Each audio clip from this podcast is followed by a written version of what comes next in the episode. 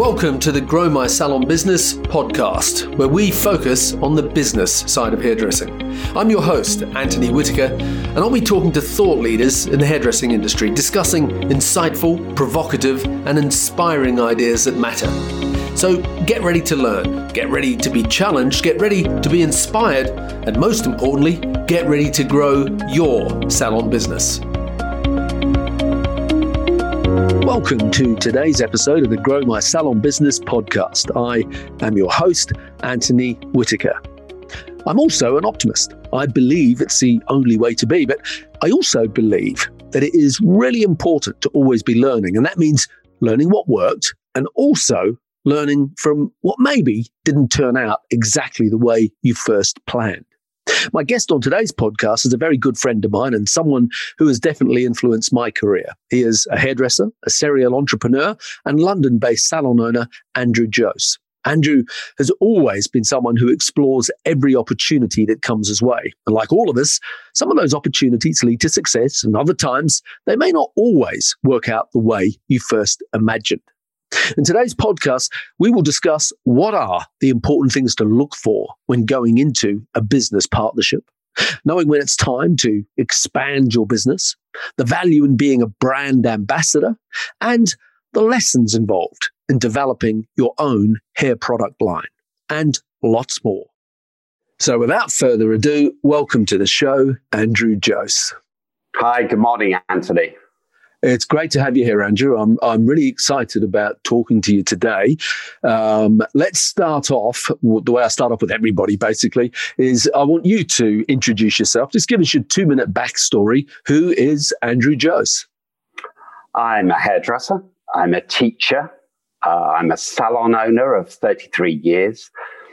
Over the course of my career, I've supported and helped some of the biggest brands in the world with their journey along the way. And um, I'm a stylist, you know, I go behind the chair, I cut hair.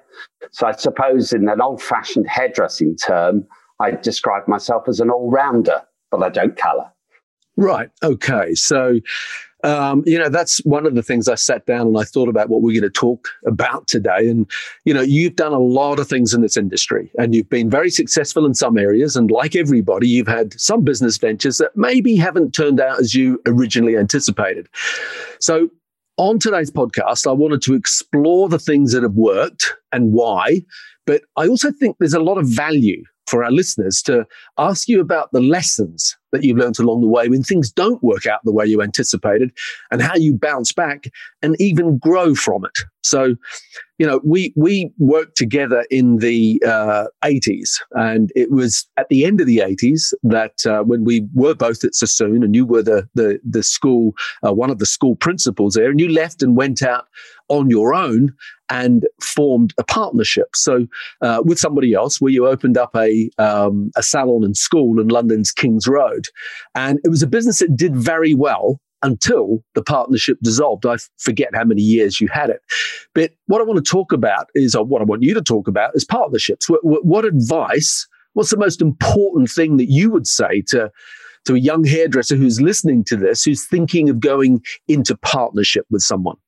That, that's a great, that's a great place to start because when you go into what I discovered is, is that when you go into a partnership, you need to really establish what your core values are. And it's, and it's a little bit like going into a marriage. Um, and perhaps just as difficult to get out of when it goes wrong.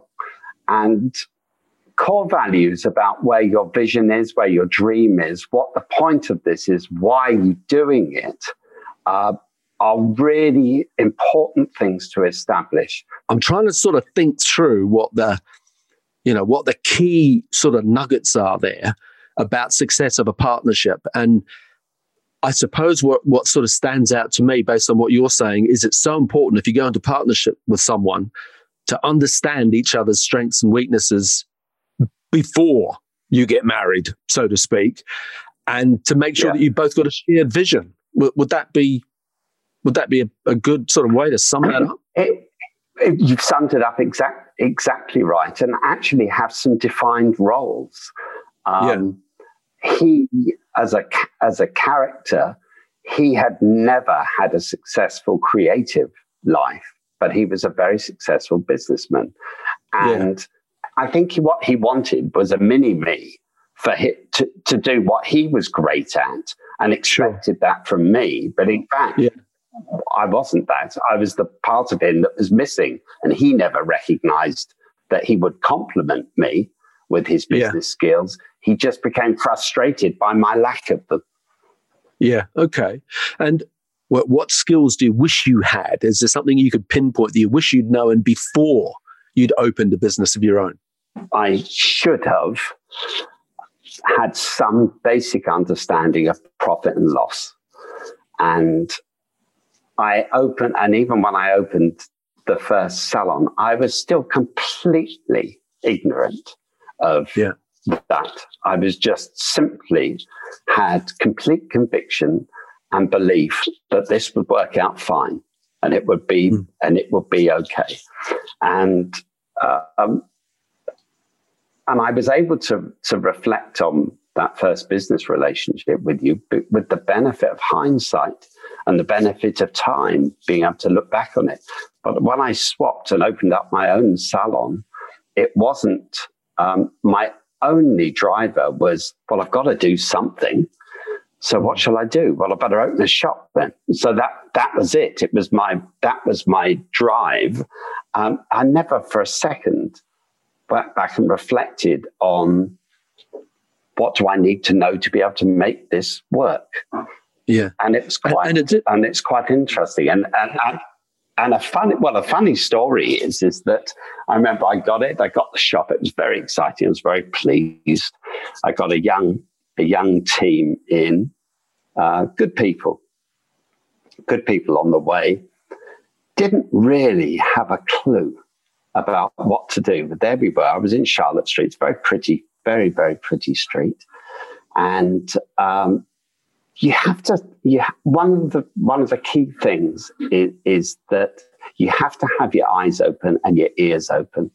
And a great mentor of mine um, said to me stop talking and, and listen and look and just see what's around. So um, and i took that lesson on really to heart. And um, one of the one of the first clients to to come into the salon uh, was a was a guy called Maurice Saatchi, and he owned a rather famous advertising agency up the road called Saatchi and Saatchi, and I cut his hair, and he he basically.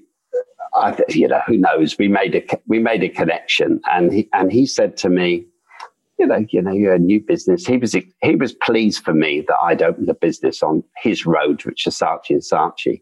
He owned the biggest advertising agency in London, and it became a worldwide success through the 1980s. Um, and he he basically said, "Well, ring up my staff, you know, ring up the head of staff, personal assistant, um, personal assistant, and and she will she just she networked the fact throughout the company that you've opened, and we'll let everyone know throughout the business. So mm. we became um, we became the, the salon of um, advertising and became known, known for that. Um, but one of the things that, that, that wasn't really what, what, what made a success of it was that, that, that I thought to myself, because still my background was creative and all, and all the rest of it. Um, and I just thought, well, one of the things you never do when you work at for a company like Vidal Sassoon is you never enter competitions. Competition is something other people do. And I thought to myself, well, I'm going to have to do something here because I'm very aware of the fact that this business is actually going nowhere. So I thought, well, what can I do that's different for me? Not for the world, but for me. And I thought, well, I think I'll enter a competition because if I can do a good haircut, that will change the salon. And what I'd say to all the creatives, and my lesson out of this is that for all the creatives is, is that you can change your world with a good haircut. Because I did, I entered a competition. I won the competition. I did a good haircut. I got four pages in Vogue, and then I had a successful salon. Mm. And so yes, I had no business acumen, but what I did have was an instinct of how to connect with people and how to connect yeah. through my work to attract people. And I think that if what, wherever you are and wherever you exist, what, wherever your business is today, is just that sometimes, you know, if you, you're in a place where you think, I don't know how to get out of this. So if you go out and you stand on the busiest street near you and you just breathe in all those people and you just look at all of those people around you, you'll find the opportunity within them to come back and think, okay, how can I connect to those people? Because they're the people that are going to make my success. Okay. So, you know, you, you had one successful salon. And then, as I alluded to at the beginning, you then opened a second and then opened a third in London. So, the question I want to ask you, because a lot of people, you know, that talk to me about expansion, you know, that they've got one salon and it's working a treat. And they think they've got the Midas touch. And so they go off and open a second one or a third one. And then you see them, you know, a couple of years later, whatever, uh, and they've gone back to just one. Um, what I want to ask you about is at what point do you know it's the right time to open a successful second business or third business? What was the catalyst for you that made you, you know, open up those other units?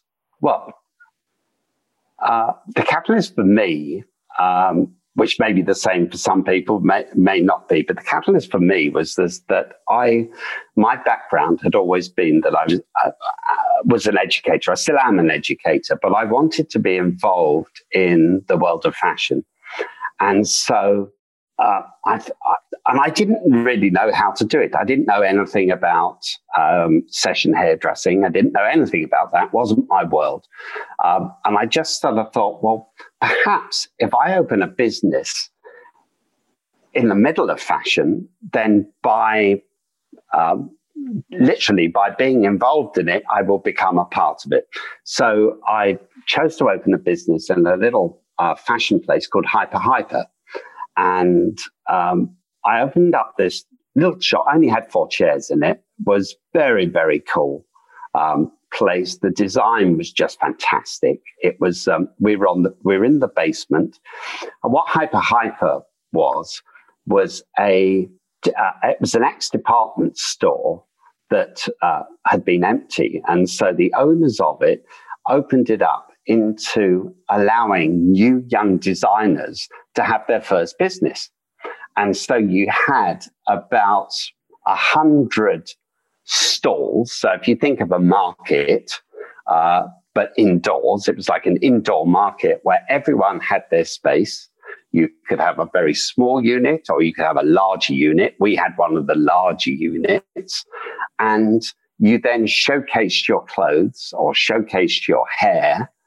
And it, it, was a place where anyone who was interested in fashion could come to to discover new designers, um, uh, buy their clothes, enjoy them, wear them. And then several of those designers went on to have their own proper shops. They created um, um, um, Michika, Mochika. Anyway, there were famous, famous brands that came out of there that went on and on and on. Um, and we opened there. And so it put us, I literally physically put us in the heart of fashion. And from yeah. there, then fashion started to become part of our business. I, I want to come back to that about hyper hyper because I think there's a very interesting analogy there for current times on the other side of COVID. But I, I don't want to talk about that now. I'm going to come back to that towards the yeah. end of this. So why did I open? So your question was why? When did I? When did I choose it was the right time to open a second business? The business I had in Charlotte Street was at capacity, and my ambition for the business was outside of Charlotte Street. And so I chose a second location for the specific task of broadening the reach of our salon to different types of clients. Hmm. What's the key to a successful expansion? The team that you have in place that you put into the business that hold the same understanding and values that, that you have. And the people who went into that business um, had a young young New Zealand guy, um, uh, Neil, who was tremendous, he was fantastic at that. Uh, Nicola Clark went into that business, a fantastic colorist. Um, and they knew why they were there. They were there to assimilate us and to find opportunities within the world of fashion. Right. Okay. So I just want to move on from that a little bit because then at some point you then opened a salon in school in the Czech Republic in Prague, the capital of the Czech Republic. Uh, so mm. a long way, from, a long way from London, uh, non-English speaking country, uh, yeah. very, very, uh, you know, sort of left of field uh, that, as to w- where that came from. So talk to us about that. Why did you do that? Because I know you had it for quite a while, and I know it was successful. So uh, just, mm. just talk to us about the lessons of opening up uh, expanding, but expanding on an international uh, level, and what the uh, lessons are you learned from that? Well, it was a very interesting time in my career, and that was that at the point I was the global ambassador for Schwarzkopf for education, and it was a role that I held for six or seven years, and it was great fun, a great time, and really my my job uh, was to communicate in the best possible way to head to the customers of Schwarzkopf all over the world uh, their vision, their dream, and to give the hairdressers tangible education from the collections that were created. Uh, along the way, I had a close working relationship with country managers. And there were several countries in particular that I bonded with very, very closely. Um, and help them directly. They would share with me the experiences that they had and they would ask for particular help. And I would try and formulate, or I would formulate ways of communicating to the target customers that would help them with market share. And this uh, young guy, who I'm still very close friends with, uh, Gerd Giesen, came along to see me in, in the salon. And he turned up, and it was for this little country that I'd I'd never been to uh, that I'd heard about. They weren't in the um, European Union. And he came along to see me in Charlotte Street. And he came in and introduced himself. So I shook hands and was very happy to meet him and all the rest of it. And said to him, How can I help you? Which is the same thing you'd say to any client. And he just said, I want to have the best salon in the Czech Republic because I want to take on L'Oreal. And I want, and we're seen as a local brand, and I want to be a successful international brand. And to do that, I want to use you as the vehicle to achieve that. And that was why I opened a salon in the Czech Republic. We went into the center of Prague and we opened at, before there was the liberalization of the country. It had newly gained independence. And we opened the best salon in Prague. Yeah, and it was a great salon, uh, yeah. uh, and and in a phenomenal uh, location. Now I know that you also, so you know, you're a man of many talents, and you're not afraid to take advantage of an opportunity. And I know that you also dabbled with a franchise model uh, in Japan uh, with salons. Um, so, so just you know, briefly talk to us about that and what your experience was, uh, what you know, what the lessons were that you took away from that. Uh, again, different things come along for different uh, at different times. Um, one of the jobs I had for a, for a while, or one of the contracts I had, was with um, Shiseido uh, in Japan, and that brought me to the attention of Japanese hairdressers of a different type from the ones who used to come to Vidal for education. And one of them was a uh, you know, very, I, I, believe a very nice man there. He had a successful chain of hairdressers and he wanted to have a European, he wanted to create a European brand um, to expand and have a success. He had great goals. He came to me by introduction from a man I knew very well. And I'd never had the dream of having a chain of hairdressers all over the world. That, just wasn't really one of my ambitions, but I was aware of the success of a partnership that Paul Smith had had by mm. uh, local connections there. So I thought, well, let's go for this. I created for him a very strong brand identity about what I believed were the successes of trading in London and offered that to him as a way. And he was completely adamant. And, in fairness to him, he was completely adamant from the word go that the way that we trade in London wouldn't work in Japan. And I'm not in Japan. I live in London. I'm not about to go and live in Japan. I trusted him. He was a successful businessman. So therefore, he opened really what was the opposite of our brand identity very private, very exclusive, very quiet as a business, wasn't mm. outspoken as a business. And really, it, it, it, it, it wasn't me, it wasn't us. And ultimately, I think it wasn't, uh, it just didn't work, you know. Mm. And I think that, that if you wanted something that was a reflection of me, he should have opened something that was a reflection of our business. But he yeah. was adamant that this was the way it should go. And it really, it didn't, it, it just fizzled. Yeah. It fizzled out, I think, because it had, yeah, so really, had no passion comes, or drive. Yeah. So it comes back to that thing we spoke about at the beginning with partnerships, making sure that you got shared vision, you know, and trust in each yeah, other and you know what each other's strengths and weaknesses are. Yeah. Okay.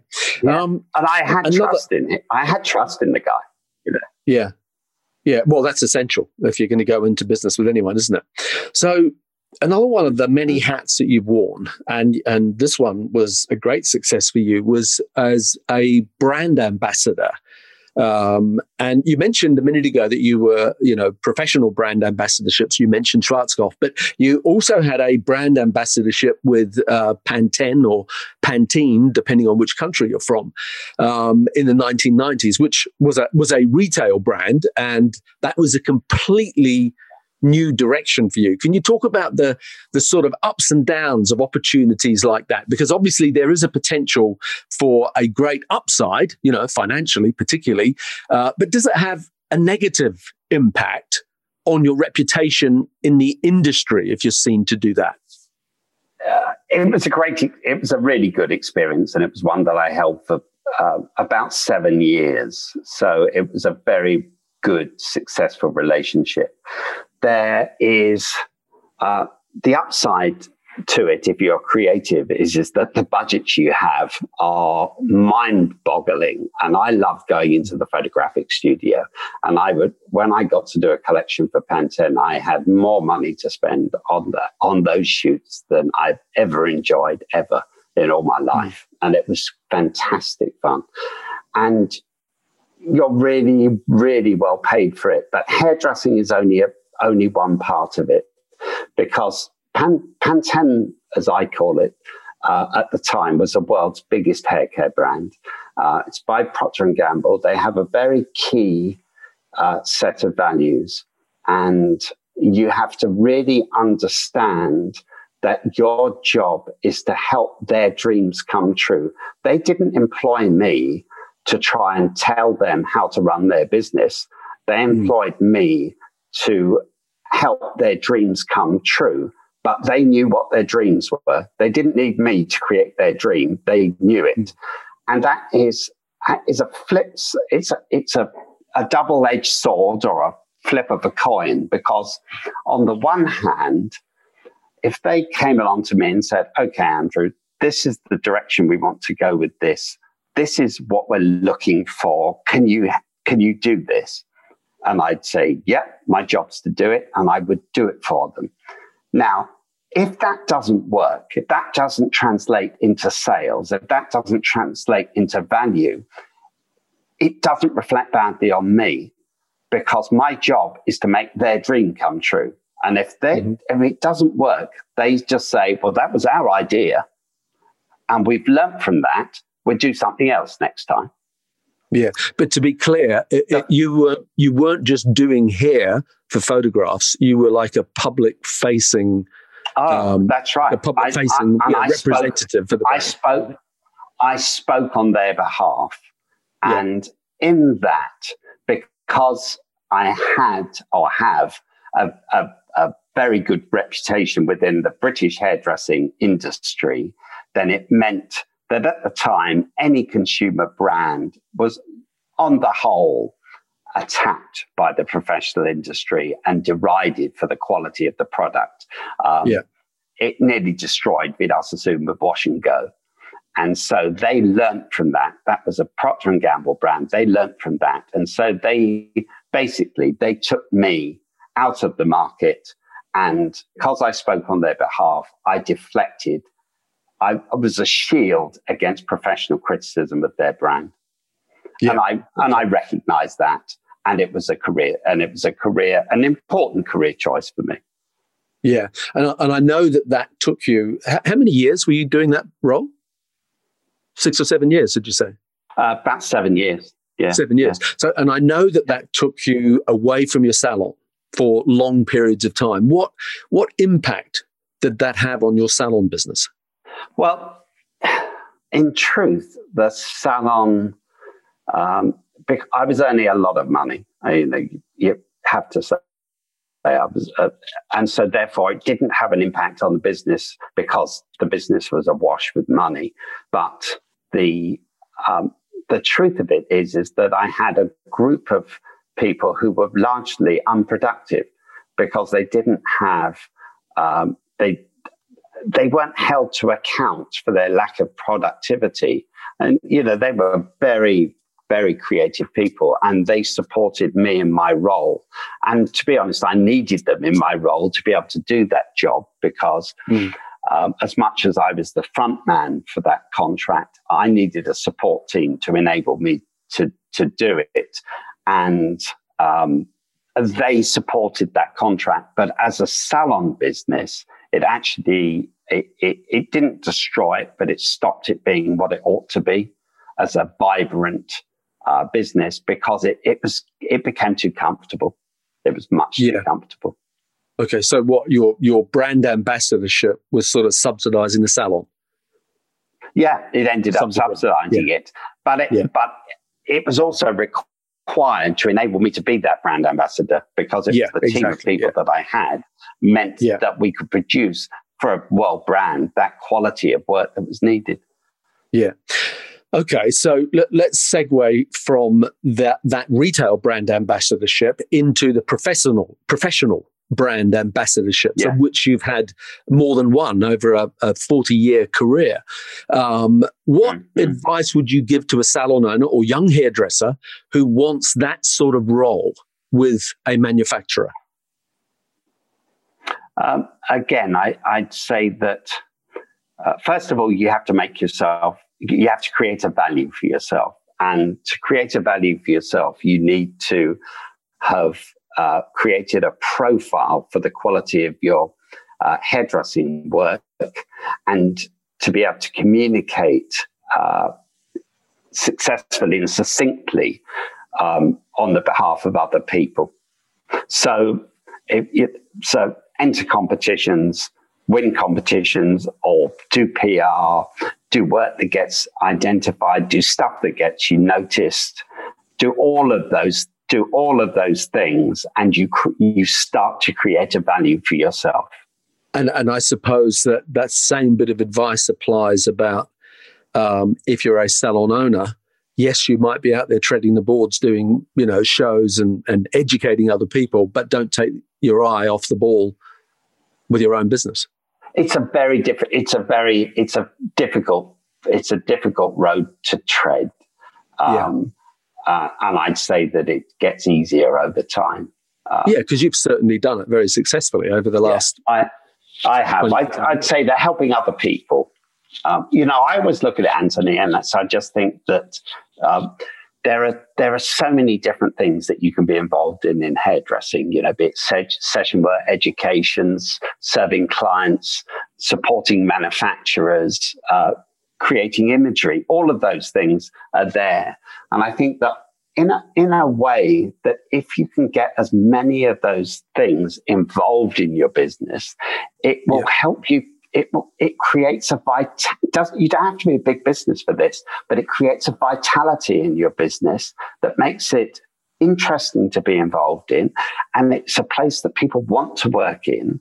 And you're creating careers for people because you're touching yeah. on all the different aspects of hairdressing. So, but at any time, you have to remember what's the core thing that keeps all this moving along. And if you have a salon, it generally will be that. And so you have to nurture it and take care of it, but also serve the other aspects around it. Um, yeah. And I think that makes for us, it's a fun business for a small businessman. Yeah. Well, you, you've never been uh, shy about taking advantage of opportunities when they're put in front of you. And uh, and you know, it's great that you're able to talk about those things now, uh, and, and, you know, with the honesty of you know what's what's worked well, what did you learn from it, um, and you know, another one of your your projects, which was fantastic, uh, was your J Life products that you launched. Because I know, I'm not mm. sure what year it was. It was sort of in the early 2000s. You launched your own retail brand called J Life, and again, that was a, a another partnership. And I know that that brand no longer exists. So, can you talk to us about that journey of developing your own product line and um, you know, I, I, know it was both. It was both professional and retail line. So, you know, there's a lot of good stuff in there. We could talk about that alone for an hour, but uh, let's just, just dig yeah. into that a little bit and tell us about that um, uh, venture.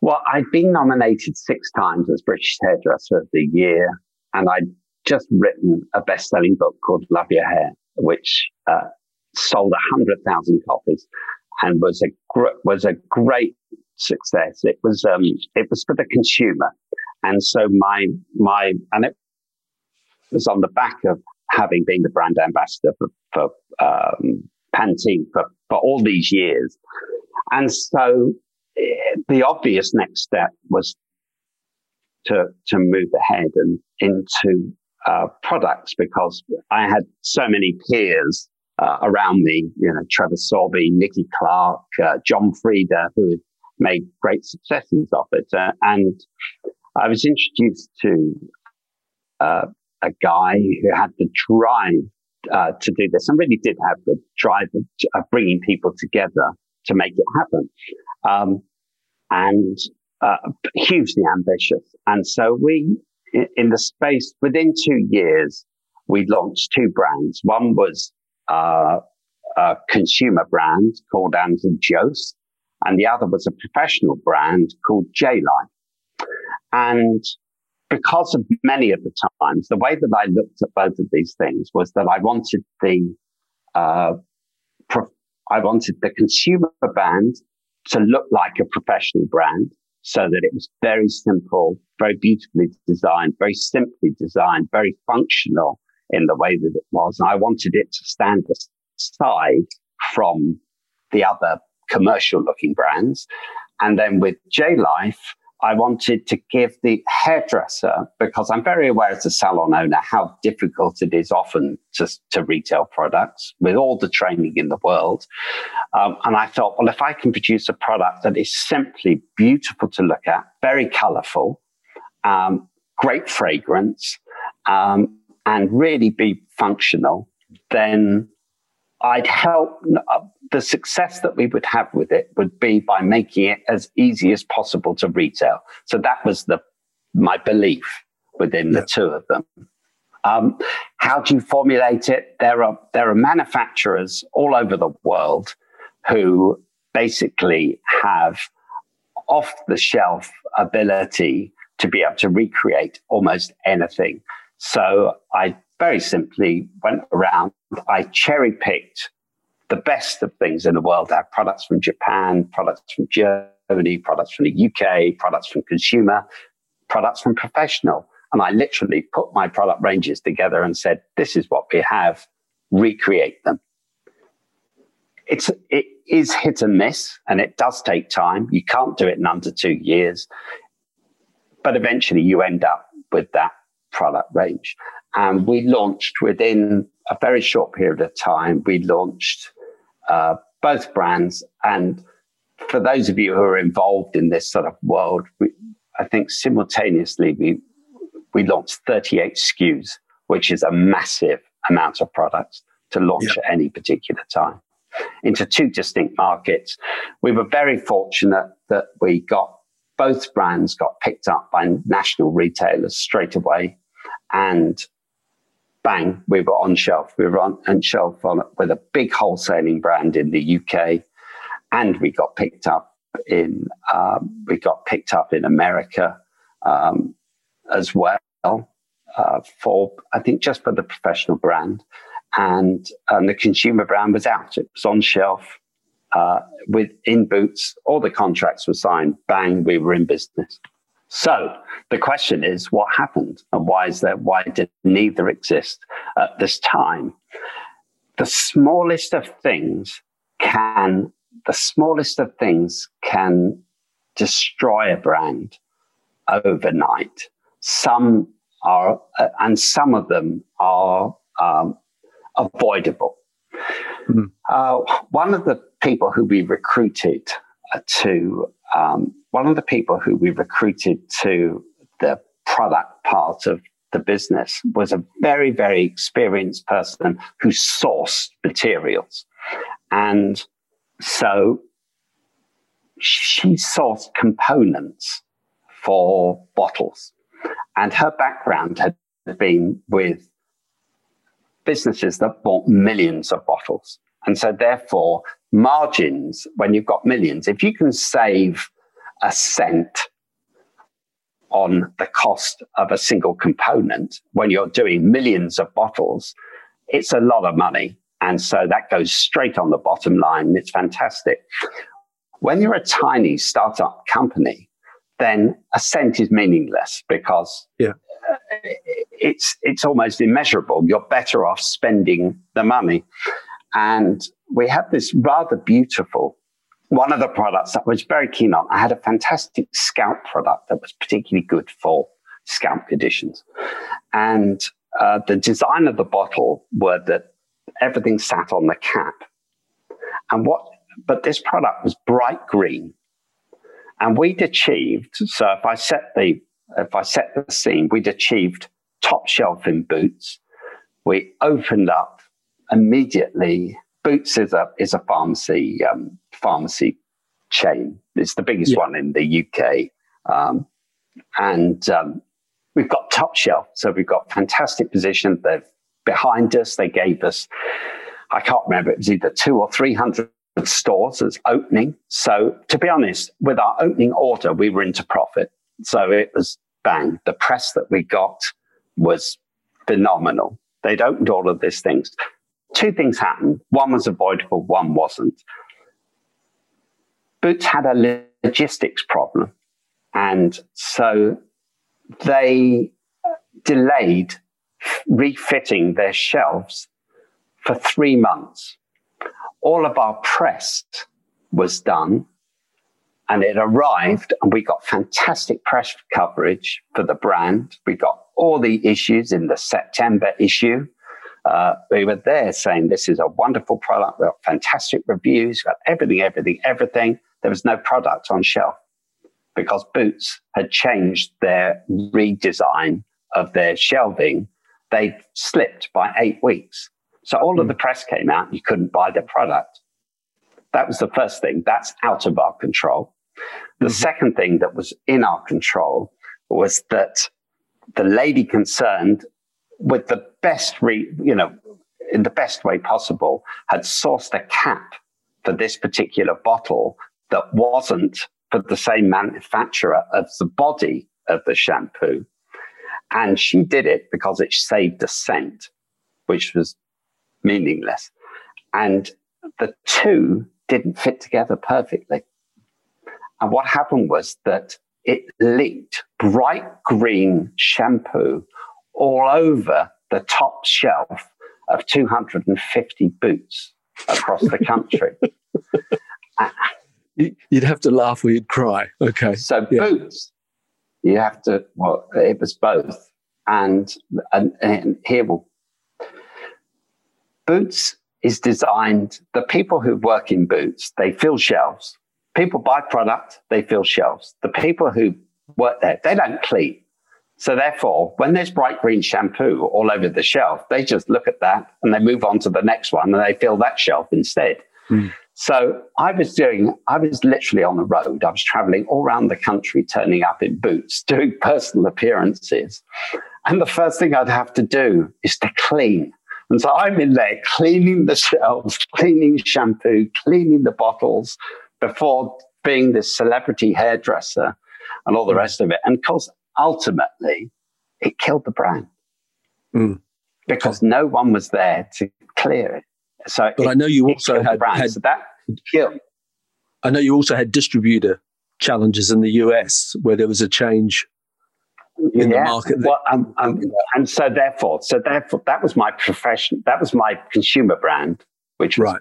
a UK brand, and that was two lessons from that that uh, killed it. J Life was doing pretty well, and um, we had a had a great guy um, there, had a lot of experience uh, in um, with the TG organization, helping them in America, and he became free, and uh, he helped us there, and we got we were doing quite well. We got up to just a little below three million dollars in in turnover there. I was starting to spend quite a lot of time in America. Um, he had moved to a place called Salt Lake City in the middle of America to make that his home because it was a very good place for him to be able to travel around America. And he felt that it was important that we have a, um, a school stroke academy that was centrally located that would give a heart to the brand. Um, and he, for him, it was obvious that it should be in his hometown of Salt, Salt Lake City, um, which I didn't really realize um, I told Anthony Mascolo this story, and he, he, he literally cried with laughter that I opened a salon and a school in Salt Lake City because it is such a Mormon town, and it's too far removed from from fashion to to really give an identity to anything. But hey ho, there you go. Um, anyway, it was there, but but it wasn't. That didn't hinder us. What what happened was is that there was a marketplace change, and that, that was that uh, L'Oreal made a decision that they wanted to control distribution of products in America. And they didn't have a direct sale business. So what they did was that they bought up a lot of the chains of wholesalers. And our biggest chain that sold us through got bought by them. And then with the stroke of a pen, any brand that had um, a turnover of less than $3 billion was deleted from the inventory. And so overnight, our brand was deleted from the American marketplace. Mm. And it also happened to a great friend of mine had a brand there um, called Unite. Now, he had been established long enough that he thought, okay, I'm going to take this as an opportunity and I'm going to go sell direct again, I'm based in London. I'm not based in America. That wasn't a possibility for us. And so overnight, that brand just disappeared. Yeah. And I'm very sad to this day. I'm sad of that. It was, yeah. it's a crack, it was a cracking brand, but stuff happens, you know. Yeah, exactly. And it's a, it's a great example of, you know, there's a lot of hairdressers out there that sort of see getting a bottle of shampoo out there with their name on as being the story to unlimited wealth. And uh, yeah, there are some examples of people who have done extraordinarily well and make a lot of money out of their own brand. But we very quickly uh, seem to forget that there's a lot of people that fall by the wayside that start up a brand with all the ambition and enthusiasm and oftentimes and you just gave two great examples for, for, for reasons that you really have very little, if any, control over. Um, it, it's it's bad luck, it's bad timing, and something like that can completely uh, uh, wipe you out. Um, so let's let's uh, segue into talking about something that you've done, which has been um, and continues to be something that's successful for you, and that is that it at some point I forget when you took over the Jingles School in London, and I know that you still have that, but not as a physical school. Um, what, what made you what made you do that, and and where is it now? How's that working for you these days? I, about twenty years ago, uh, I, I, I and it's always about 20 years ago, I wanted to um, diverse, divest a little bit and take on something that didn't rely on my, my name.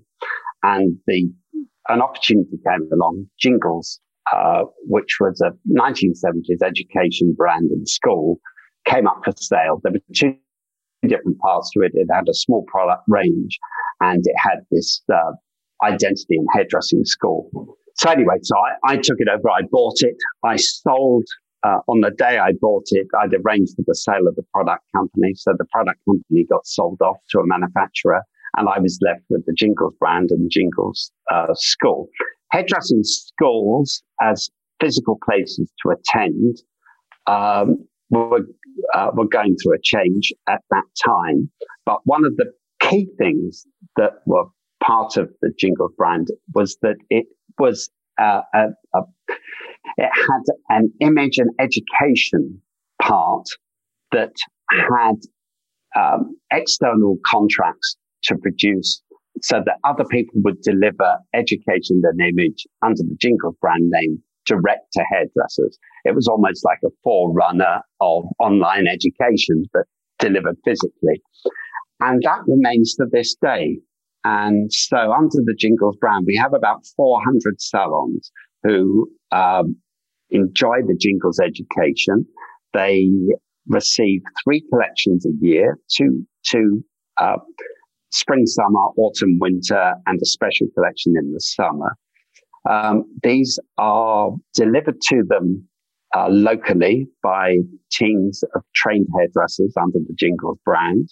Uh, they receive their seminar. Actually, now they, of course, they receive them online and they get to display images in their salons and their staff and the owners are trained in the new collections each season. Um, so it creates education, motivation, and imagery uh, for their businesses, and and it's actually I rather enjoy it, and it's something that's great fun. Good. Good. Yeah, no, I, have seen you know some of the content of of what you put into those collections, and uh, it's fantastic. So one of the things I wanted to talk to you about is that all over the world there's been a shift in um, the the business model of hairdressing, where it used to be very much the employee employer business model, it is now heading more and more into the independent contractor self employed option. And I know in the UK, for example, that I read that now 54% of hairdressers are now self employed. And in the US, it's even higher than that, it's significantly higher than that. So, one of the things that you touched on before, and this is sort of also linked to COVID as well, and and just the way consumer shopping habits is changing, is that whether we're talking, you know, the US, the UK, you know, a- everywhere in the world, is that people's shopping habits are changing. We're buying more and more online, and everywhere you're starting to see the demise of the department store. And the department stores often occupy prime real estate in uh, in cities.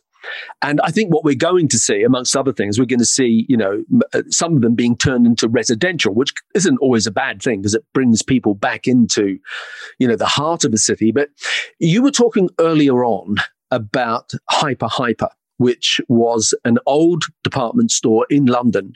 And this is 20 odd years ago. And you were talking about how you opened a salon in there and that it was the way you described it, it was very much like the salon suite business model. In other words, it was a big space divided up into lots of smaller cubicles, which allowed people, uh, mainly in the fashion uh, context of clothing, it allowed people to uh, to get started uh, in business. And you and I were having this conversation about how in London and the UK at the moment, and I know in the US that there are department stores closing, you know, with great frequency, and that it, it's sort of like a a perfect storm between this uh, self-employed hairdressing, you know, uh, business model of salon suites or salon studios. Uh, and all these, you know, spaces that are coming available, and, and, we were discussing what the future might look like as regards to that. What, what are some of your thoughts about that? Because you had some some very interesting observations. Opportunity is what comes. Uh, whenever you go through a big um, whenever you go through a big change, and, and without a doubt, you know, being shut for half the year is, is the biggest change that I think I've ever been through. Um, but lots of things happen, and, and the British property market or the world property market often behaves in, in, in mysterious ways. And that's that you do have these shopping places to shop that are having to be repurposed all over the world. And that creates great opportunity. And if I if I think, you know, beyond hairdressing, and that's that if you look at the places that remain hugely busy, and that's outdoor markets that are selling individual um, products that are, be it food, be it clothing, be it things to possess, craftsmanship things, things that are made by real people where you can connect to the person who's made it. These places are all thriving. They're as busy as you like. And Hyper Hyper, for people who are interested in fashion, what it created was just that. It it gave young people and young designers and a young hairdresser the opportunity to do their best creative work in an environment that was attractive for people to come and visit. And so Therefore, it was the, the experience of going to Hyper Hyper was exciting. And opposite it, you had something called Kensington Market, which was a same company actually, but was, was a different type of designer. They were selling, lots of them would be selling retro American clothes and, and stuff like that. And, and, but both of them were destinations. And so the repurposing of these otherwise empty buildings created something that was it became a destination because the experience you received when you got there was exciting and you were excited to go there. And i can easily see that happening. Now I live in a bubble, I, and I'm very aware that. I live in the bubble of London, which whatever happens in the world, London kind of has a momentum of its own. But this repurposing, I think, can happen in towns and cities throughout the world um, by energizing young people. But the, the key thing that made um, Hyper Hyper successful was that it had a central vision of promoting the individuals within that. Whilst the relationship very simply was about I'm renting a space from you and I'm paying the rent and then I have to sell my clothes. What they had is they had a central PR function which promoted the whole business and then the individuals within it. And there was a way of progressing, and that's that if a young designer who was in the basement was doing really well, they their unit would start to move around the store until eventually it was in the prime location in the store and it had more space because they helped that person grow within the context of this uh, collective and it was it was it was really terrific. And it, and it came out of recession, actually, because it came out of a need by the landowner or the property owner to get some income to support that building, but of individuals of which there's a million of them out there ready at the start of their journey to start a new business. Yeah, I think that was, it was some, great. I think there's some very definite parallels there with um, the time that we're in now as we come out of COVID. And it, it's sort of the perfect storm. I but mean, you know, Am- Amazon was taking over the world anyway, and COVID has made it even more so. And so, you know, when you combine that with what else we were talking about, with this employee employer model changing, it, it, will create opportunities. And it will be interesting to see how the industry respond yeah. to that. But Sorry, Andrew, what were you going to say? And that's the it's about experience. And that's the one thing that hairdressing's got is, is that you can't get a better experience than coming to get your hair done. I mean, everything, all, all businesses, like if a clothes shop now, you know, or, or a retailer um, of anything wants to survive on the high street, they have to create an experience to make the person to think, I value that experience more than shopping online. We don't need to yeah. do that in hairdressing because in hairdressing, everything we do is about experience. And if you make it a great experience and you make that a pleasure for someone, then you're going to have no problem operating at all. But one of the interesting things, which is uh, true in this country, but perhaps uh, isn't true necessarily all around the world, is, is that the businesses that directly employ hairdressers have actually had the most amount of support from government to enable them to have a business when they come out of this COVID pandemic because yeah. they've supported your employees by furloughing them. And that means that you can pay it to the most, to, for most people, about two thirds of their salaries every mm. month. And that means that you, you still have a team. Now, if you've yeah. got a salon that solely relies on self-employed people, none of that support is there for them. And I know that many of them are suffering terribly now, or worse, they're having to do people's hair at a time when you shouldn't be meeting other people because they simply have no other form of income. And so I know that everyone who's an employed hairdresser is probably feeling very thankful this year that that was the path they've chosen to stay in. Yeah, I, I, know that that varies from country to country, but as a generalization, definitely you're right. Um, just a couple of quick ones before we wrap up. How do you stay relevant? How do you how do you keep reinventing yourself? What's the key to that? Uh, first of all, you have to have the desire to do it, and that's that you have to wake up. Every, every morning is a new day. Every day is a new day.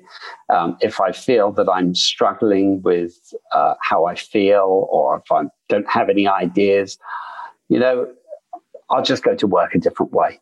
I'll walk to work. I'll go a different route. And along the way, by the time I arrive at the front door, I've got a whole batch of new ideas and I've mm. got a new thoughts and I've got a new way of thinking about it. I literally just change the way I travel. Yeah. And and when things you know, don't work out for you, because there's a great lesson in in this, because a lot of people, if something doesn't work out for them, they just fall on a heap and that's them done. You know, uh, uh, in whatever context that means, they leave the industry, whatever it is. How do you overcome adversity? When things don't work out the way that you envisage that they will. I mean, you've had lots of great successes, but you know, you've also had some things that you've spoken about on this podcast that haven't worked out the way you wanted. Some of those, and I'm not going to call them failures because they're not failures, but some of those things would have have um, made other people give up, whereas you just have this, you know, this Michelin man bounce back ability. Um, how do you overcome adversity when things don't work out? Well, I think part of it has to be you know, your your core value and your core beliefs that that's that you know stuff happens, and that doesn't mean you shouldn't feel disappointed, upset, or sad because all of those mm. things are true, and you feel a, and sometimes you feel a great sense of loss. But the truth is, is that uh, it's just you know they're just things, and and once you you can't affect the past, but you can affect the future, and so. Uh, and, and that's really very much how I, I see things. You know, if I do, uh, and sometimes I share it with you, you know, I've done something I'm really pleased with creatively. And I get, and I'm so happy and I'm full of great joy when I've done it. But I'm very aware of the fact that once I've gone home and I've closed the door and I've walked in the back door, it's over, it's finished. Mm. And I have, tomorrow I've got to do something else, you know? Yeah. Because it's gone. That, that's the past. Yeah, yeah, exactly. Okay, well, we need to uh, start wrapping up here, Andrew.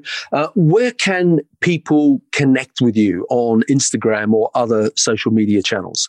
Um, so if you go to Andrew J.W. Jose on Instagram, um, Andrew Jose on Facebook, uh, you'll come onto our professional pages. If you want to ask me a question directly, it's andrew at andrewjose.com and um, very happy to receive uh, messages from you from old friends that I reconnect with, and, and um, come on, let's do something.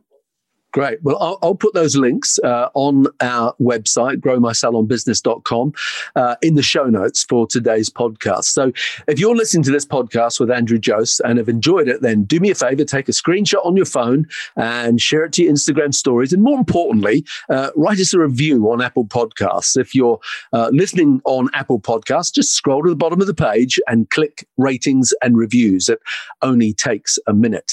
So to wrap up, Andrew, thank you for being on this edition of the Grow My Salon Business podcast. Have you got any final words for our listeners? Uh, final words. Um, final words are: I think we're in a wonderful, vibrant industry that has an exciting tomorrow and a difficult today. Fantastic. Great, great uh, words to wrap up on. So, Andrew, thank you very much for being our guest today on today's podcast. Thank you, Anthony. Thank you for listening to today's podcast. If you'd like to connect with us, you'll find us at growmysalonbusiness.com or on Facebook and Instagram at growmysalonbusiness.